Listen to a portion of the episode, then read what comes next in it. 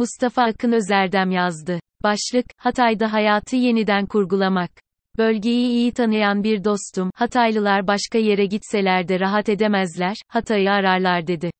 Haklıydı. Ben Hatay ile Antakya Serin yolda askerliğimi yaparken tanıştım. Antakya dışında, Harbiye'yi, Belen'i, İskenderun'u, Samandağ, Yayladağ'ını, Kırıkan'ı, Reyhanlı'yı, diğer beldelerini o zaman gördüm. Alevi ve Sünni Türklerin, Sünni ve Nusayri Arapların, Hristiyan Aramilerin, Kürtlerin, Yezidilerin, Süryanilerin, Levantenlerin bir arada yaşadığı bu kadim kent beni büyülemişti. Türkiye'nin ayakta kalan, yaşayan tek Ermeni köyü oradaydı. Hristiyanlıktan önce gelip yerleşen Arap Yahudilerin havrası oradaydı. Hristiyanların topluca ilk ibadet ettikleri mağaranın kiliseye çevrilmiş hali olarak dünyanın ilk kilisesi sayılan St. Pierre oradaydı. Türkiye'nin en büyük protestan kilisesi oradaydı. Ortodoks, Katolik şapeller Antakya'nın sokaklarına serpiştirilmişti. Balkanlardan gelip yerleştirilen Haymatlos Çingeneler vardı. Afgan Savaşı'ndan kaçıp, gelip kendi köylerini kurmuş Afganlar vardı. Hatay'ın tarihini merak edip araştırdığımda gördüm ki, iklim koşulları sebebiyle bölgeye insan yerleşimi 100 bin yıl öncesine gidiyor. Toprağın verimliliği tarih boyunca bir çekim merkezi olmuş, sonrasında gelişen ticaret yollarının kavşağındaki bölge hep zenginleşmiş. Büyük İskender'in kurduğu üç şehirden biri olan İskenderun'un yanı sıra Antik Antakya'nın kuruluşu 3200 yıl öncesine gidiyor. Buraya kuzeyden gelen Hititlerin kurduğu Hattena Krallığı ilk kenti inşa etmiş. Bu sebeple Anadolu tarihine meraklı Atatürk bölgeye hep Hatay demiş ve bu isim il ismi olarak tescillenmiş. Zengin ve verimli topraklarda gelişen ticaret bu bölgeyi hep bir cazibe merkezi haline getirmiş. Hindistan'dan gelen İpek yolunun Avrupa'ya gitmeden önce Anadolu'ya giriş yaptığı ana kapıdır Hatay. Hatay'ın bu zengin ticari ve kültürel tarihinin yanı sıra depremler tarihi de yoğun. Pek çok yıkıcı deprem geçirmiş. Yüz binlerce insan ölmüş, kentler yıkılmış ama her defasında yeniden kurulmuş. Bunun sebebi bölgenin insanlara zenginlik vaat etmesidir. Bu kadim, bu sihirli topraklar hep insanları çekmiştir, çekmeye devam edecektir. Bundan önce bilinen en eski depremden yaklaşık 500 sene sonra bölge büyük bir deprem felaketi daha yaşadı. Ama unutmayalım depremin merkezi Maraş'tır. Hatay'ın kendine ait fayı kırılmamıştır. Merkez üssü Maraş olan deprem çevresindeki çok geniş bir alanda yıkım yaratmıştır. En çok hasarı alan yerlerden biri Hatay olmuştur. Bunun sebebi daha geniş ve bilimsel araştırmalar gerektiren bir konudur. Bilinen jeolojik bilgilerle bunun sebebinin zemin olduğu düşünülüyor. Alüvyonlu ve sulak Amik Ovası ve çevresi büyük bir depremde adeta kumlaşıyor. Armageddon, kıyamet savaşı, Tevrat'ta değil, İncil'de geçer. Metinde Yahudilere yapılan atıflar ve İbranice isimler bu inancın çok daha eski olduğunu gösteriyor. Armageddon'a inanan Hristiyanlar ve Yahudiler olayın geçeceği yeri bölgede, Megiddo Dağı'nın etekleri diye verir.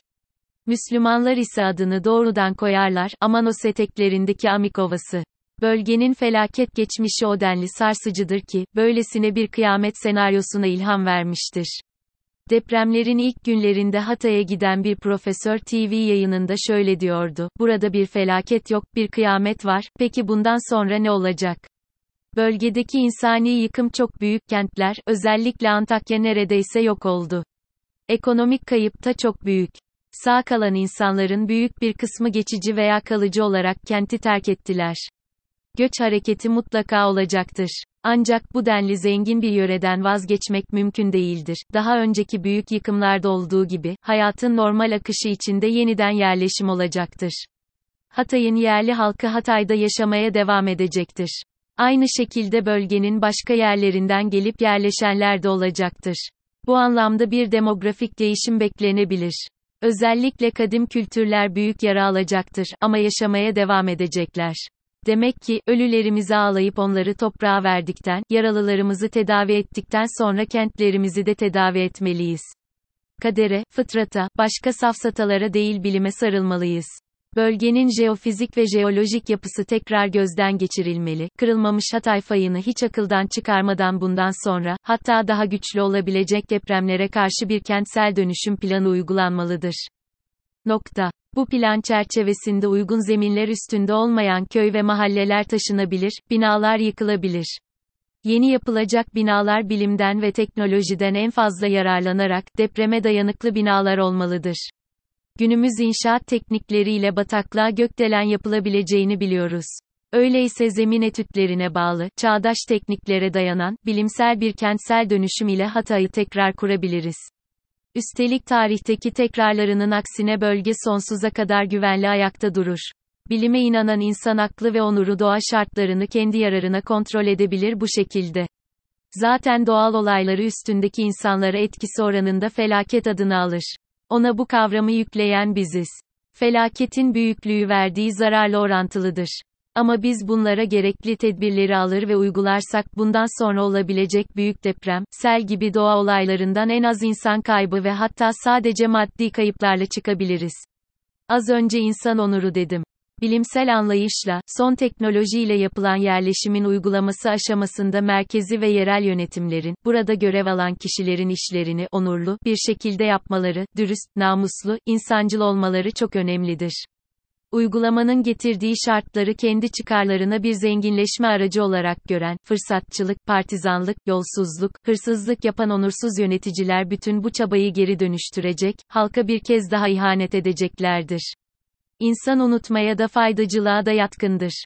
Gelişen zaman içinde, yeniden kurulan kentlerle birlikte kurulan düzen, kanun ve yönetmeliklerle hukuki zemin kazanmalı ama daha önemlisi doğru ve tavizsiz bir şekilde uygulanmalıdır. Unutmayalım ki, bu felaket ve öncesindekilerde de kanun ve yönetmelikler vardı ama onları hakkıyla uygulayan yöneticiler yoktu.